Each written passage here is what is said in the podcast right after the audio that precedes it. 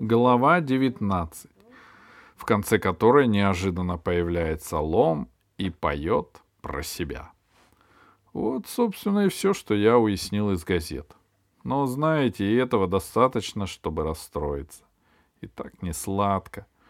Шутка ли? Судно потеряло, тут еще товарищ и помощник попал в такую историю. Была бы яхта, плюнул бы на кусать и пошел бы выручать лома, а теперь жди, пока придешь в порт назначения. Оттуда надо как-то выбираться, и в кассе у нас с Фуксом не густо, и пароход идет медленно. И я к капитану. Нельзя ли, говорю, прибавить ходу? Рад бы, отвечает он. Да у меня кочегаров мало, не справляются, если пар держ... еле пар держат. Ну, знаете, я подумал, с Фуксом посоветовался, отдохнули еще денек и нанялись кочегарами. Жалование, конечно, небольшое, но, во-первых, на стол не тратится, а во-вторых, за работой все-таки не так скучно, да и пароход скорее пойдет. Встали на вахту, спецовки там не дают, а у нас только и осталось, что на себе. Мы разделях и в целях экономии остались в одних трусах. Это, впрочем, и лучше. Жара там в Кочегарте, а вот с обувью плохо. Под ногами уголь, горячий шлак, разуться. Жарко, обуться жалко. Но мы, знаете, не растерялись, взяли четыре ведра, налили воды, и так-то славно получилось. Стоишь в них, в ведрах-то, как в галошах, и если уголек какой упадет, только пшик, и все тут. А в кочегарте справлялся легко, мне не впервой, а Фукс, вижу, сдает. Набил полную топку, уголь спекся корой, он его ковыря... ковыряет лопатой. Эх, говорю, разве здесь лопатой что сделаешь? Здесь подломать надо. Где лом? И вот, поверите ли, слышу, за спиной кто-то глухо так. Есть лом к вашим услугам. Обернулся. Смотрю, из кучи угля вылезает мой старший помощник лом. Тощий, черный, небритый, но все же лом, собственной персоной, я, знаете, так и сел от неожиданности. Ну, понятно, облобызались. Фукс даже слезу проронил. Дочистили, втроем топки уселись, и лом рассказал о своих злоключениях. В газетах о нем все верно писали, кроме налета и злого умысла. Какой там налет, просто ветром занесло, да? Ну а когда колебания почвы прекратились, он спустился в город.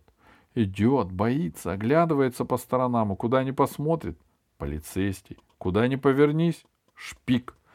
Может, знаете, если бы он сохранил спокойствие, удалось бы проскользнуть незаметно, но тут столько нервных потрясений, ну и сдрефил парень, стал прибавлять шагу и сам не заметил, как пустился бегом, бежит, оглядывается, а за ним бегут шпики, жандармы, полицейские, мальчишки, собаки, рикши, автомобили, крик, гам, топот.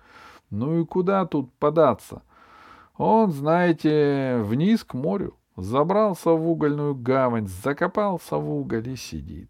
А тут как раз этот пароход встал под погрузку, грузит там по канатной дороге, цепляет прямо ковшом, сколько захватит.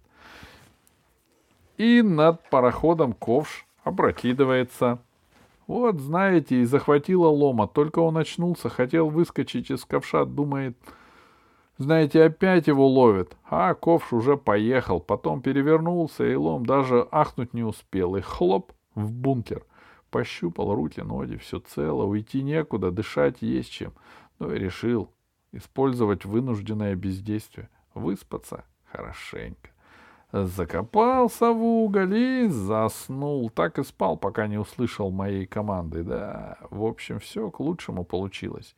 Экипаж беды опять соединился, и мы стали строить планы возвращения. Тут и вахта подошла к концу, и вот я поразмыслил. Мы-то с Фуксом попали на пароход с законным порядком — как потерпевшие бедствия. А лом, во-первых, заяц. Во-вторых, вроде беглого преступника. Кто его знает, этого капитана? Пока по-хорошему он хорош, а узнает об истории, выдаст лома властям и потом вручай его. Словом, я посоветовал. Сидите, говорю, тут. Вы теперь привыкли. Покушать мы вам принесем, а вахту вместе будем стоять. Оно и нам полегче. Все, все-таки 33% экономии сил. Да так и безопаснее будет. Ну, Лом согласился без споров. Только, говорит, скучновато будет. Там темно, а я теперь выспался. Не знаю, чем заняться. Ну, возражаю я, это можно придумать. Стихи хорошо в темноте сочинять или вот попробуйте до миллиона считать. Это очень помогает от бессонницы. А можно петь, Христофор Бонифатич? спрашивает он. Хм, да как вам сказать, говорю. Особенно и не рекомендовал бы, но если нравится, пойте, только про себя. Да, ну, достояли вахту, сменились, лом назад в бункер полез. Мы с Фуксом на палубу вдруг смотрю, вылетают кочегары, как ошпаренные. Я спрашиваю, что случилось? Да там, отвечают они, в бункере какая-то нечисть завелась, воет, как сирена. Что воет, непонятно. Но я понял сразу. Постойте, говорю, я спущусь, выясню, в чем там дело. — Спускаюсь, слышу, действительно звуки ужасные. Мелодия несколько неопределенная, и слова не очень складные, но голос, голос. Не знаю, как вам и передать. Я раз на Цейлоне слышал, как слоны трубят. Так это было райское пение, да. Прислушался я и понял, что это лом поет. Ну, полез в бункер, хотел отчитать его за несоблюдение осторожности. Пока лез, догадался, что сам виноват. Опять, знаете, не точно отдал распоряжение. Всегда у меня сломом на этой почве недоразумения. Лезу и слышу, я старший помощник с корвета беда, его поглотила морская вода. И вот я теперь на чужом корабле сижу как преступник на жестком угле. И ничего, знаете, не скажешь. Действительно, про себя поет.